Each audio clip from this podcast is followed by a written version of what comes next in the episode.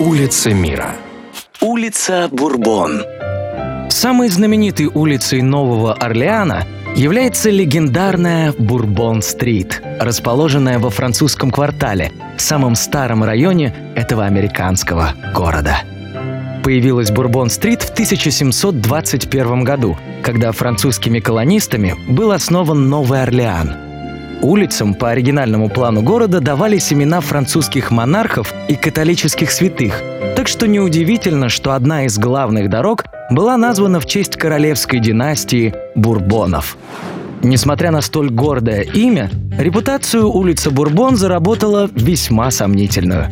В начале XIX века, когда Луизиана уже входила в состав Соединенных Штатов Америки, на Бурбон-стрит появилось огромное количество злачных заведений – баров, публичных домов и полуподпольных игровых залов, привлекавших на эту улицу достаточно специфическую публику.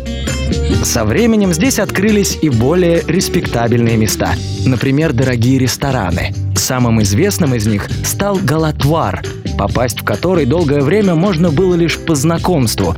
Причем желательно, чтобы этим знакомым был сам хозяин заведения – Жан Галатвар. Улица Бурбон в наши дни знаменита также тем, что именно здесь устраиваются самые пышные и веселые в Штатах народные гуляния, фестивали и карнавалы. В частности, легендарный праздник Марди-Гра – торжественные проводы зимы и встреча весны.